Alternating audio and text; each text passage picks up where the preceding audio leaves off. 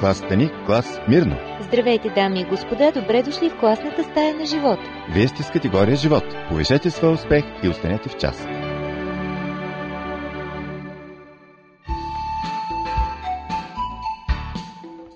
Скъпи приятели, вие независими хора ли сте? Или сте нечия собственост? Ако сте независими, значи днешното предаване е за вас. Започва категория живот. Аз съм Мира. Ако пък някой има права над вас, значи също не бива да го пропускате. Защото такива са нещата от живота. Аз съм Ради, останете с нас до края.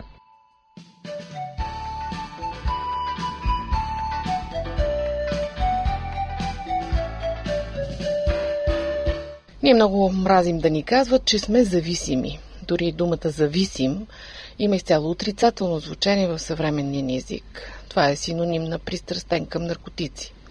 Докато независимост, я обичаме тази дума и тук кичим с нея улици, площади, празници, радиостанции, бензиностанции, плакати и така нататък. Чувстваме се добре, ако сме независими и зле, ако е обратното. Всъщност, истината е друга. Никой от нас, ама абсолютно никой, не е независим. Дори най-богатите хора, дори тези с най-много власт, са зависими от нещо или някого а във всеобщ смисъл всички сме зависими от възможностите на телата си. Не можем да ходим по-бързо от най-бързото, на което сме способни, не можем да летим, не можем да съществуваме при температура над или под еди колко си градуса, не можем да съществуваме без храна, без вода, без въздух. С две думи, ние сме смъртни същества и животът ни зависи от фактори извън нас. Не е приятно, нали? Такива размисли ни изваждат извън зоната на комфорта и ние бързаме да ги отблъснем. Но ако вие сте наистина вярващи хора, скъпи приятели, тогава тези мисли няма да са чак толкова потискащи за вас. Защото нашата зависимост не е от хероин, от работа, от храна, от природни стихи, от диктатори или корумпирани политици. Ние зависим единствено от своя създател и от никой друг. Наистина никой. Ако и тази мисъл не ви утешава, значи представата ви за Бог е различна от реалния Бог, който намираме в Библията. Ако познавате Бог на Библията, зависимостта ще ви прилича по-скоро на влюбване, ще се стремите към нея с нетърпение и радост. Странно ли ви се струва това? Ако да, тогава потърпете до края на предаването. Надяваме се да ви убедим. Ще се опитаме с помощта на една от най-известните притчи на Христос. Разбира се, ще се радваме, ако ви стане интересно и решите да добавите и свои разсъждения. Припомням ви адресите, на които можете да го направите винаги. Пощенския ни адрес Пловдив 4000 Антим 1 22 звукозаписно студио и електронния ни адрес awr долна черта bg at abv.bg.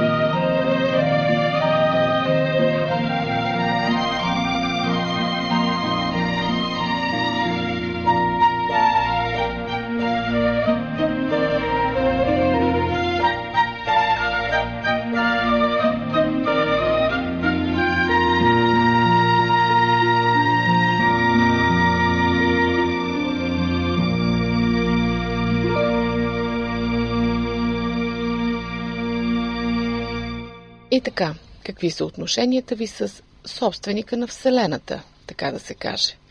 Може би цял живот сте смятали, че Бог е безчувствен като надзирател от Аушвиц. Подобна презумпция най-вероятно ще влива ежедневна доза ужас във вашето сърце. А може би усещате, че Бог се отнася с вас така, както Страдиварио се докосвал своя виола. Усещането е по-вярно. Ако вярвате в това, тогава всекидневният труд ще ви доставя истинска наслада. Господ Исус казва същото в драматичната си притча за талантите. Един човек при тръгването си за чужбина свика своите слуги и им предаде имота си. Един даде пет таланта, на друг два, на трети един, на всеки според способностите му и тръгна. Четем в 25 глава на Евангелието на Матей, 14 и 15 стихове. Преди да обозначава някакво умение, думата талант е била равна на конкретна сума пари. Представлявала е най-голямата парична единица във валутата на древните гърци, равносилна на около 10 000 денария. Според притчата за работниците в Матей 20 глава, един денарий е бил надницата за еднодневна работа. Умножете сега дневната си надница по 10 000 ще придобиете груба представа какво означава един талант. Ако, да кажем, заплатата ви е 500 лева, като разделите на 20 на работни дни месечно, значи изкарвате горе-долу по 25 лева на ден. Сега умножете това по 10 000. Излиза, че един талант във вашия случай се равнява на 250 000 лева. Нека да поставим тази сума в по-дългосрочна перспектива. Да кажем, че получавате същата заплата в продължение на 40 години. 500 лева месечно по 12 месеца, по 40 години. Значи цялото това време вие ще изкарате около 240 000 лева. По-малко от един единствен талант. Излиза, че един талант в древния свят се е равнявал на цялата ви житейска заплата. Това са изключително много пари и изключително важен момент в притчата на Христос. Вашата уникалност и надареност свише имат огромна пазарна стойност в небесната економика. Не дайте да си мислите, че Бог ви е дал талант за дволевка или умение за 20 тачка. Вашият живот е съвсем сериозна инвестиция за стотици хиляди, може би дори за милиони. Когато раздава таланти, Бог го прави не скъпернически, а щедро. От друга страна, неговото отношение не е безцеремонно, а внимателно, на всеки според способността му. Първите двама слуги оправдават доверието на своя господар от притчата. В 16 и 17 стихове, надолу в същата глава, четем. Веднага този, който получи петте таланта, отиде и търгува с тях и спечели още пет таланта. Също и онзи, който получи двата, спечели още два. Човекът с петте таланта се залавя за работа. Той отива и започва да търгува с повереното му. Абонира се за инвестиционни списания, започва да следи бизнес предаванията по телевизията. От достоверен източник научава, че ще се продава някаква апетитна собственост. От друга да му почувстват, че известна фирма изпитва необходимост от стабилни инвестиции. Той обмисля тези възможности, пресмята плюсовете, минусите и лихвите и в крайна сметка решава да вложи сумата. Вторият служител показва не по-малка готовност. На него може да са му поверени само два таланта, но пък той е също толкова решен да ги вкара в действие. Затова, подобно на своя колега, този служител се впуска в поредица преговори, намира необходимата ниша в пазара и инвестира парите в нея. Всеки от двамата поема риск и двамата рискуват да фалират. Кой знае дали огромните им инвестиции няма да се стопят още при първото по-сериозно сриване на борсата. Никой разбира се, но въпреки това те поемат свой риск. Затова техният благодетел и господар ги поздравява за решението. Когато се прибира от дългото си пътешествие, той поощрява служителя с петте таланта с думите «Хубаво!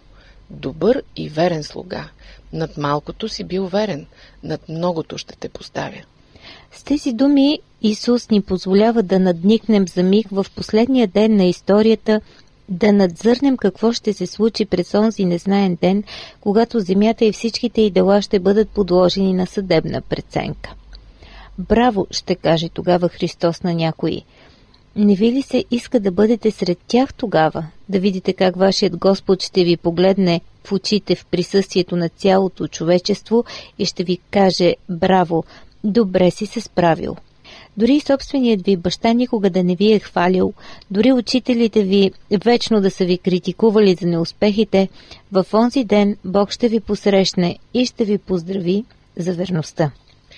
На всеки от нас му се иска да преживее това, нали? Не е ли именно това смисълът на целия ни християнски живот? Интересно е да отбележим начина, по който се обръща господарят към първите двама слуги. Ако искате, отворете библиите си и сравнете обращението му дума по дума. Колко разлики откривате? Ще ви оставим за няколко минути, скъпи приятели, докато вие проверите и после ще продължим нашия телефон 032 633 533. Ви очаква винаги, когато пожелаете да се свържете с нас директно. Това е категория живот, аз съм Мира, не смените частотата.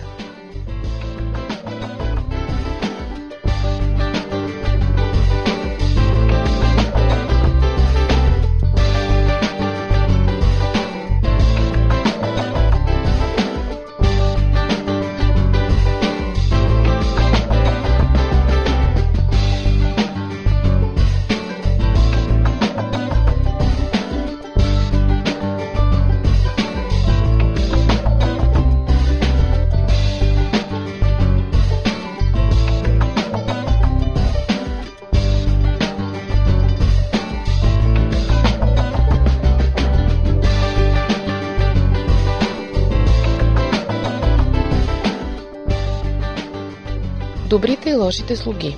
Божието одобрение и неодобрение. На това размишляваме днес с Ради, скъпи приятели, в категория живот по радиогласът на надеждата Аз съм Мира. Преди малко започнахме да анализираме известната притча на Христос за слугите и талантите. Господарят вижда, че първият слуга е поступил отговорно и всеотдайно с поверените му средства и разбира се не пести похвалите си. След като е поговорил с него, той се обръща и към този с двата таланта. До сега собственикът на инвестицията е сипел похвали за управителя на 5 милиона. Какво ли ще каже сега за настойника на 2 милиона? Познахте абсолютно същите думи. Хубаво, добър и верен слуга. Над малкото си бил верен, над многото ще те поставя. Влез в радостта на господаря си. Той не променя нито един нюанс, не пропуска нито една похвала. Служителят с двата таланта, който е пълнил купички с супа за умалмощените унеправданите, получава абсолютно същите ласкави отзиви, както известният благовестител, който е пълнил цели стадиони с хора. Различни реколти, но едно и също поздравление от общия им господар. Какъв е изводът? Използвайте вашата уникалност, за да поемете големи рискове за Бога. Ако ви се отдава да общувате с дечица, кандидатствайте за работа в сиропиталище. Ако главата ви е пълна с инициативи, подхващайте разни проекти за социално слабите. Ако Бог ви скланя да разбирате от медицина, отделете някоя десетдневка или дори някое десетилетие от живота си, за да помогнете на болен от спин човек. Единствената грешка, която бихте могли да допуснете е да се откажете да рискувате с цел да не допуснете грешка. Тъкмо това е проблемът на служителя с единия талант. Дали господарят му ще го подмине? О, в никакъв случай.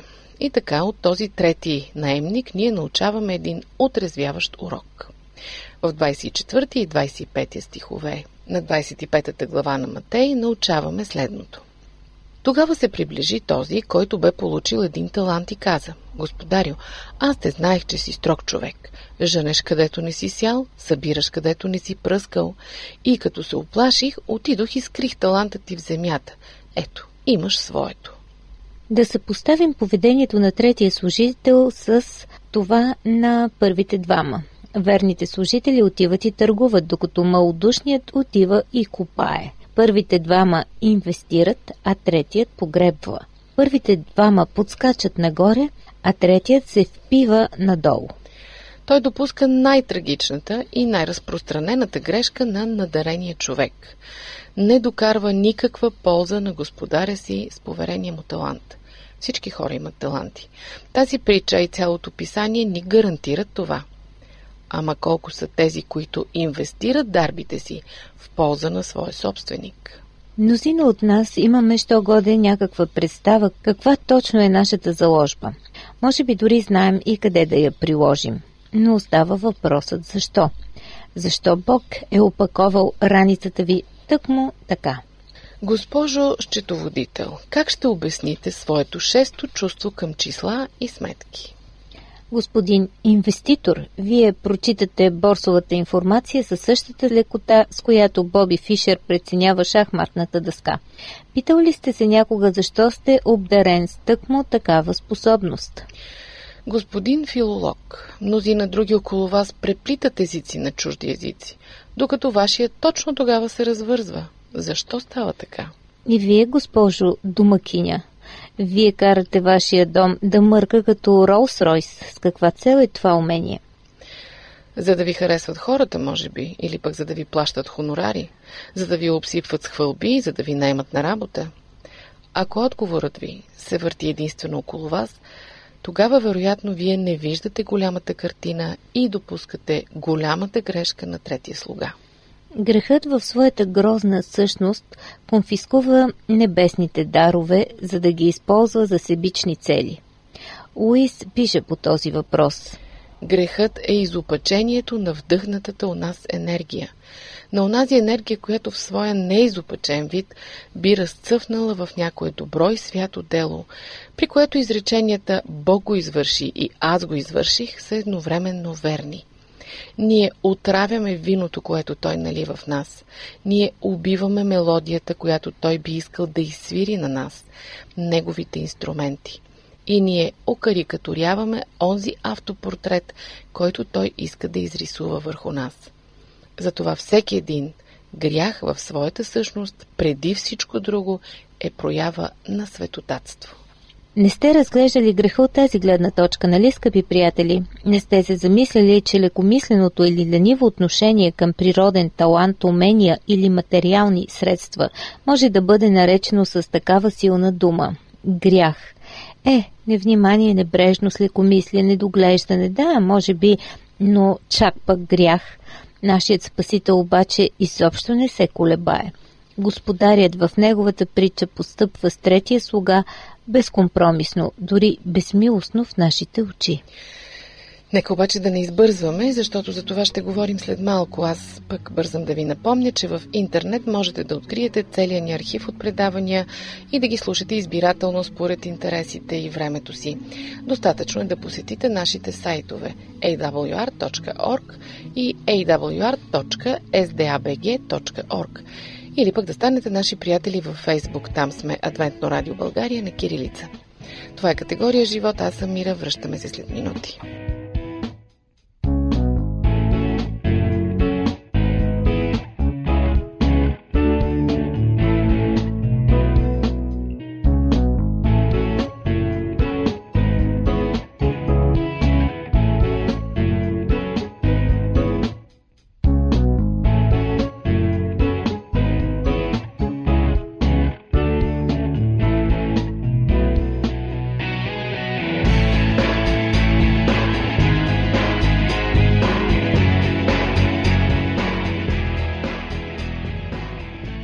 Здравейте отново, категория Живот продължава. Мира и аз ради сме отново с вас, за да продължим темата за добрите и лошите слуги на Бог.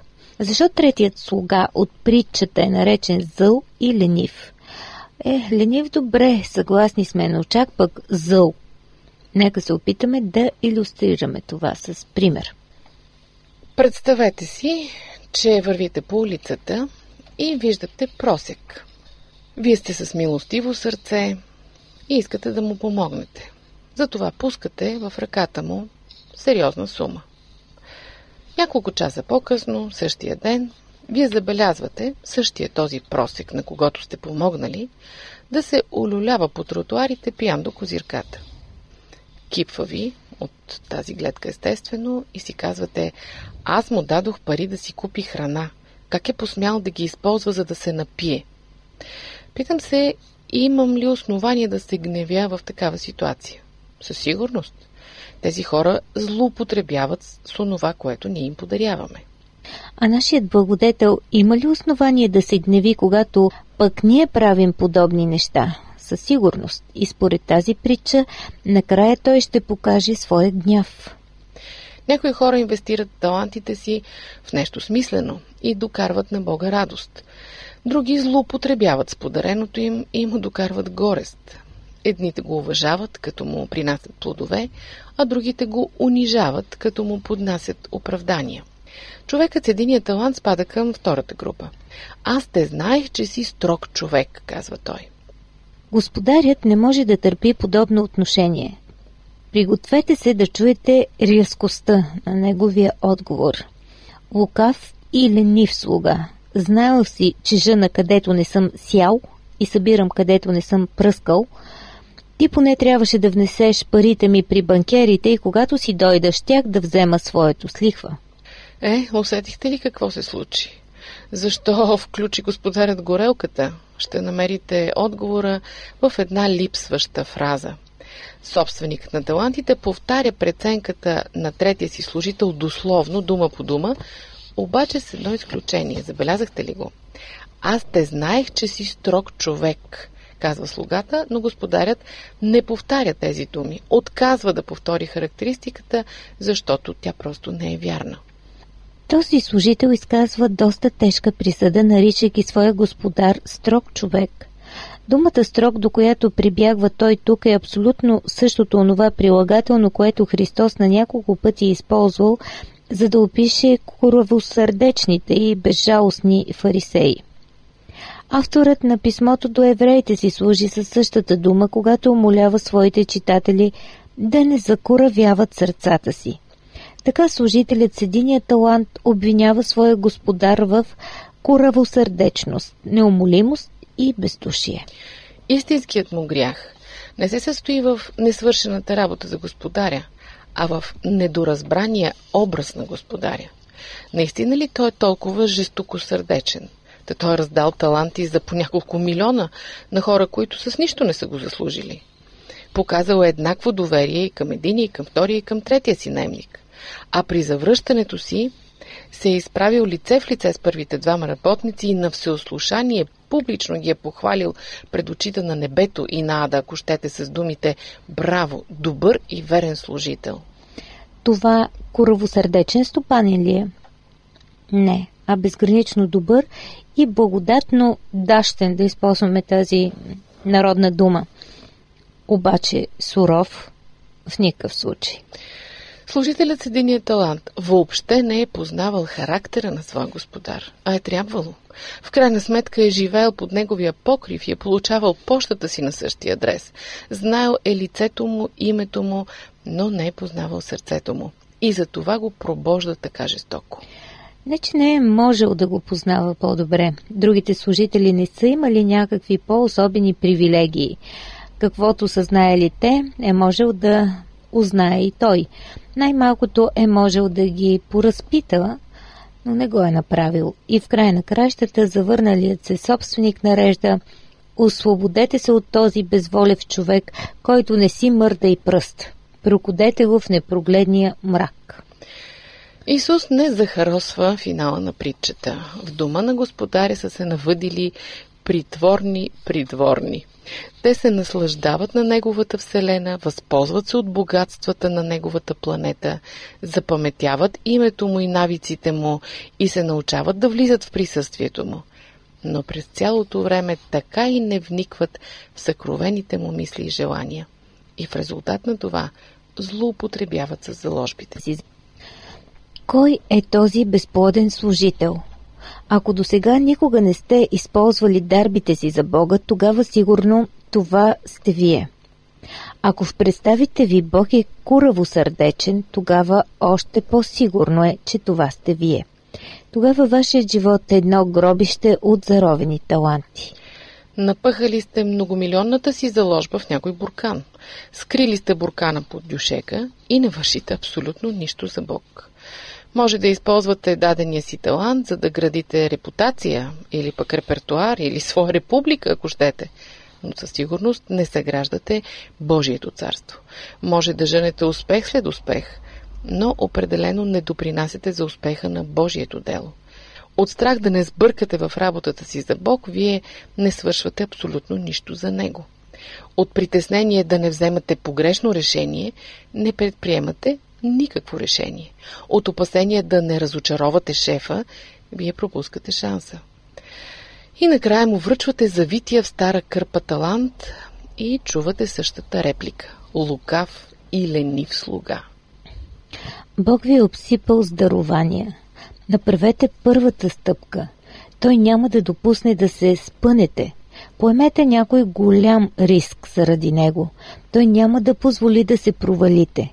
Още от сега той ви приканва да започнете да мечтаете за онзи ден, когато ще постави голямата си ръка на вашето рамо и ще отправи топлия си поглед във вашите очи. Много добре ще ви поздрави радушно тогава. Чудесно си се справил, добър и верен служителю. Изпитвате ли сигурност, че ще чуете тези думи?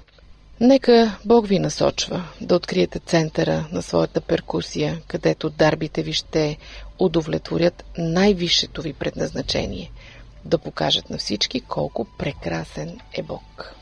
Тази кауза си заслужава. Загубването й е наистина фатално за нашата вечна участ. Така че, надявам се, вече сте убедени, че мързелът наистина е опасно нещо, особено духовният мързел, който ни приспива за вечните ни задължения. Разделяме се с вас с пожелание за добър и енергичен дух. Не забравяйте, похвалата на Създателя ни очаква. До чуване до следващия четвъртък.